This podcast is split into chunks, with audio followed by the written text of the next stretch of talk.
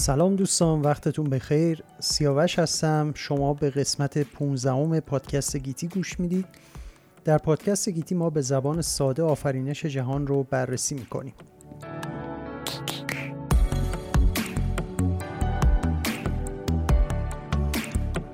یکی از چیزهایی که در قسمت های قبلی در موردش صحبت کرده بودیم Big Bang بود که در واقع نظریه وجود داره که میگه جهان از یک انفجار بزرگ خلق شده و تمام اون چیزهایی که ما اطرافمون می‌بینیم تمام اون چه که از جهان ما می‌شناسیم حتی زمان از اون انفجار پدید اومدن و گسترش پیدا کردن و هنوز هم داره گسترش پیدا می‌کنه طبق نظریه Big Bang. جهان هنوز داره گسترش پیدا می‌کنه و لحظه به لحظه بزرگتر میشه. بعد از اینکه Big Bang اتفاق افتاد جهان خیلی داغ بود. وقتی میگیم خیلی داغ یعنی واقعا رقم حیرت آوری بر اساس اون چیزی که جورج گاموف و رالف آلفر در محاسباتی که انجام دادن تخمین زدن یک ده هزارم ثانیه بعد از انفجار Big Bang دمای جهان ده هزار میلیارد درجه سانتیگراد بود. و یک ثانیه بعد از انفجار دما رسید به ده میلیارد درجه سانتیگراد. و بعد از ده ثانیه دما به یک میلیارد درجه سانتیگراد رسید. یعنی جهان ده ثانیه ای که ده ثانیه بود تازه متولد شده بود دمایی بالغ بر یک میلیارد درجه سانتیگراد داشت. خب توی یه همچین دمایی واکنش همجوشی هسته‌ای باعث خلق نخستین عناصر طبیعی شدش که مقدار عظیم این عناصر در جهان می‌تونه شاهدی بر صحت نظریه Big Bang باشه. اما همجوشی هسته‌ای چیه؟ همجوشی هسته‌ای منبع تولید انرژی توی خورشید و تمام ستارگان هستش. همجوشی ای یعنی برخورد هسته اتم ها با همدیگه و جوش خوردن هسته ها با همدیگه. اما اتم چه ساختاری داره؟ ساختار ساده اتم به این صورت هستش که یک هسته داره که در وسطش قرار گرفته و از پروتون تشکیل شده. پروتون یک ذره هستش که بار مثبت داره و البته در هسته اتم ممکنه نوترون ها هم وجود داشته باشن که بار الکتریکی ندارن ولی جرمشون تقریبا به اندازه پروتون ها هستش. پروتون ها چون بار مثبت دارن در کنار همدیگه نمی‌تونن به راحتی قرار بگیرن چون این بارهای مثبت همدیگه رو دفع می‌کنه. دو تا بار الکتریکی همنام همدیگه رو دفع می‌کنن. برای اینکه اینا بتونن توی هسته اتم چندین پروتون کنار هم قرار بگیرن و یک عنصر رو به وجود بیارن یکی از نیروهای بنیادین طبیعت به نام نیروی هسته‌ای میاد اونها رو به همدیگه میچسبونه. مثل یک چسبی اینها رو به همدیگه متصل نگه میداره. و بعد این هسته اتم بود. دور هسته اتم یک ابر الکترونی وجود داره. یعنی در واقع یک فضایی هستش که الکترون در اون مدام داره حرکت می‌کنه به نفی که در یک آن انگار در تمام این فضا حضور داره. و در واقع مثل یک ابری دور هسته اتم رو میپوشونه. و خب الکترون هم می‌دونیم که بار الکتریکی منفی داره. مثلا توی اتم هیدروژن ما یک پروتون با بار مثبت در مرکز داریم در هسته داریم و یه الکترون داریم با بار منفی اطرافش داره میچرخه. ولی مثلا هیدروژن ممکنه ایزوتوپ های مختلف داشته باشه یعنی اینکه هستش ممکنه به تعداد متفاوتی نوترون داشته باشه. یک دو یا سه نوترون در هسته هیدروژن ممکنه وجود داشته باشن کنار اون پروتون. حالا این عنصر هیدروژن بود اتم عنصر هیدروژن. اتم بعدی که دارای دو تا پروتون در هسته خودش هستش عنصر هلیوم هست. یعنی اینجا ببینید دو تا پروتون وقتی میشه هسته به جای یکی دو تا میشه. الان عنصر اصلا تفاوت می‌کنه. یعنی اصلا میشه یه ماده دیگه به نام هلیوم که دو تا هم الکترون دورش میچرخه. و یک ابر الکترونی اطراف اون هسته دو پروتونی رو در بر گرفته. پس این میشه یه عنصر دیگه به نام هلیوم. پس بسته به این که چه تعدادی پروتون ما در مرکز اتم در هسته اتم داشته باشیم مواد با همدیگه تفاوت می‌کنن عناصر مختلف ایجاد میشن. خب حالا وقتی که یه ذره از هسته اتم فاصله می‌گیریم اون نیروی هسته که گفتم پروتون ها رو به هم دیگه پیوند میده خیلی ضعیف میشه و تقریبا از بین میره. و نیرویی که اینجا غالب هستش نیروی الکتریکی بین بارهای مثبته یعنی هسته های اتم های مختلف همدیگه رو دارن دفع می‌کنن با اون نیروی الکتریکی همنامی که دارن مثبت و مثبتی که دارن. البته بخوایم دقیق تر صحبت بکنیم اتم ها تا یه جایی می‌تونن به همدیگه نزدیک بشن. تا حدی که دو تا اتم به همدیگه پیوند می‌خورن الکتروناشون رو دو تا ابر الکترونی رو با همدیگه به اشتراک می‌ذارن و هسته اتم ها در یه فاصله ای از همدیگه قرار می‌گیرن. اینجا الان یه مولکول درست میشه یک مولکول هیدروژن درست میشه مثلا یک مولکول هلیوم درست میشه که در واقع اتم هایی هستش که در یک فاصله مشخصی از همدیگه هسته هاشون قرار گرفتن و الکتروناشون رو با همدیگه به اشتراک گذاشتن. در واقع اینجا دوتا بار همنام همدیگه رو میرانن از همدیگه دور می‌خوام بشن ولی اون الکترونا اینها رو به همدیگه پیوسته نگه میدارن. ولی در حالت دیگه ای که در واقع یک واکنش هسته ای هستش دو تا اتم به همدیگه جوش می‌خورن. اینجا دیگه هسته ها از همدیگه فاصله ندارن بلکه هسته ها میان به همدیگه پیوند می‌خورن و یک هسته جدید تشکیل میدن. اینجا پس اون اشتراک گذاری ابر الکترونی اینا نیستش. در واقع اینجا این هستش که دو تا هسته با همدیگه پیوسته میشن و میشن یک هسته جدید. ولی خب این کار خیلی راحت نیست. به خاطر اینکه بار الکتریکی قوی که هسته دارن اینها رو به شدت از همدیگه دور می‌کنه. و نمی‌ذاره که به هم نزدیک بشن. مثل دو تا آهن که از قطب همنام به هم دیگه بخواید نزدیکشون بکنید. مخصوصا اگه از این آهن قوی باشه می‌بینید چقدر مشکله. به هم نزدیک نمیشن همش می‌خوان از هم فرار کنن.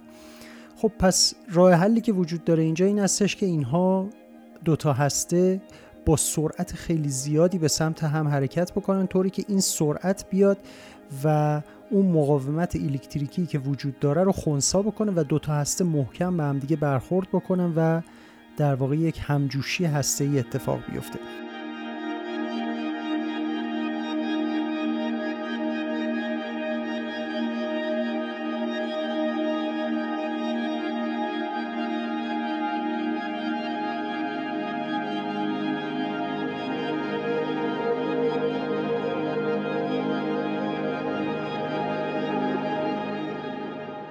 خب می‌دونیم که سرعت حرکت ذرات یک ماده تعیین کننده دمای اون ماده است. یعنی مثلا هر ماده که شما الان دور می‌بینید دارای اتم ها و مولکول هایی هستش که دارن سر جاشون میلرزن. هر چقدر لرزشه با سرعت بیشتری صورت بگیره دمای اون بالاتره. مثلا یه لیوان چای داغ وقتی شما دستتون هستش این دارای حاوی اتم ها و مولکول هایی هستش که با سرعت زیادی در حال لرزیدن هستن. و همینا وقتی به دست ما ضربه می‌زنن باعث سوزش دست میشن. در واقع اون ضربه هایی که اینا به دست می‌زنن باعث اون سوزش دست میشه و با این ضربه زدنشون می‌تونن یه جسم دیگر رو هم گرم بکنن. مثلا یک قاشق چایخوری اگر ما بذاریم توی این لیوان چایی داغ بعد از یه مدت زمان کوتاه خود قاشق هم داغ میشه. چرا؟ چون حالا اون مولکول های این قاشق هم شروع می‌کنن به لرزیدن با همون نوسانی که مولکول های چای داغ داشتن.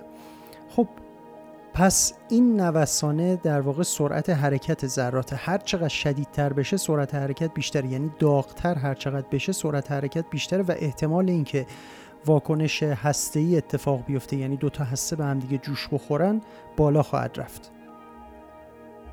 خب اینی که میگیم دما رو ببریم بالا منظور ما دمای خیلی بالا هستش یعنی 15 میلیون درجه سانتیگراد.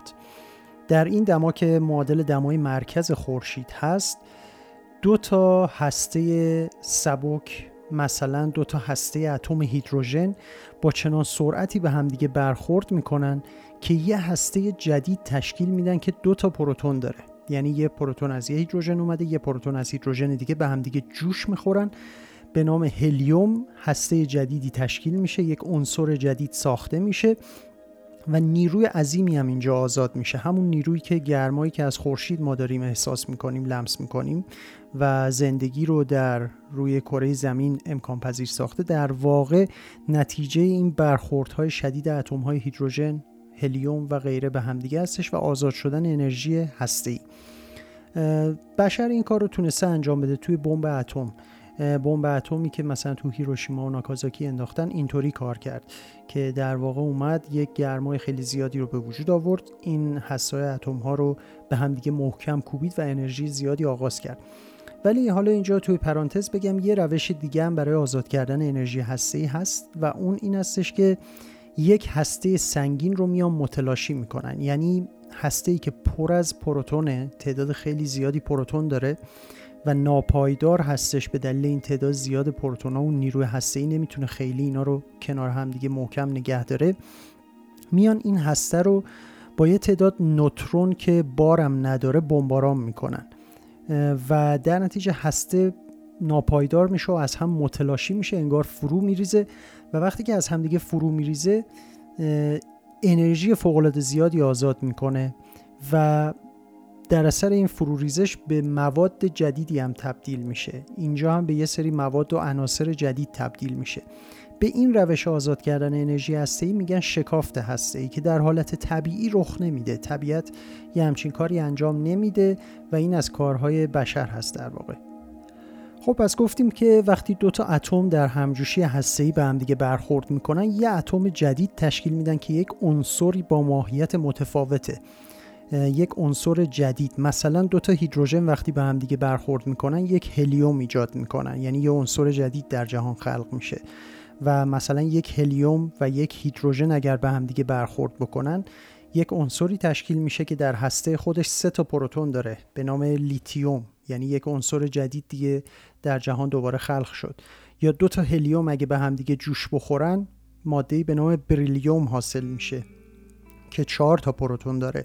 و یک عنصر دیگری از جهان پیرامون ما هستش. ببینید تمام جهانی که ما دور بر خودمون می‌بینیم هر چیزی که شما دور بر خودتون می‌بینید کلا از 118 تا عنصر ساخته شده.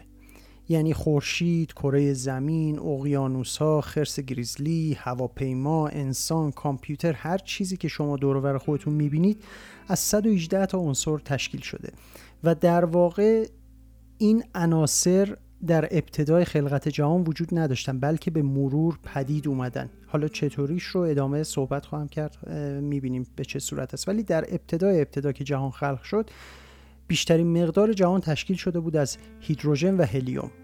ولی اینها با واکنش های هسته با همدیگه برخورد کردن عناصر جدید به وجود آوردن. اون عناصر جدید مجدد با همدیگه برخورد کردن عناصر جدیدتر خلق کردن. و شد اینی که الان داریم می‌بینیم.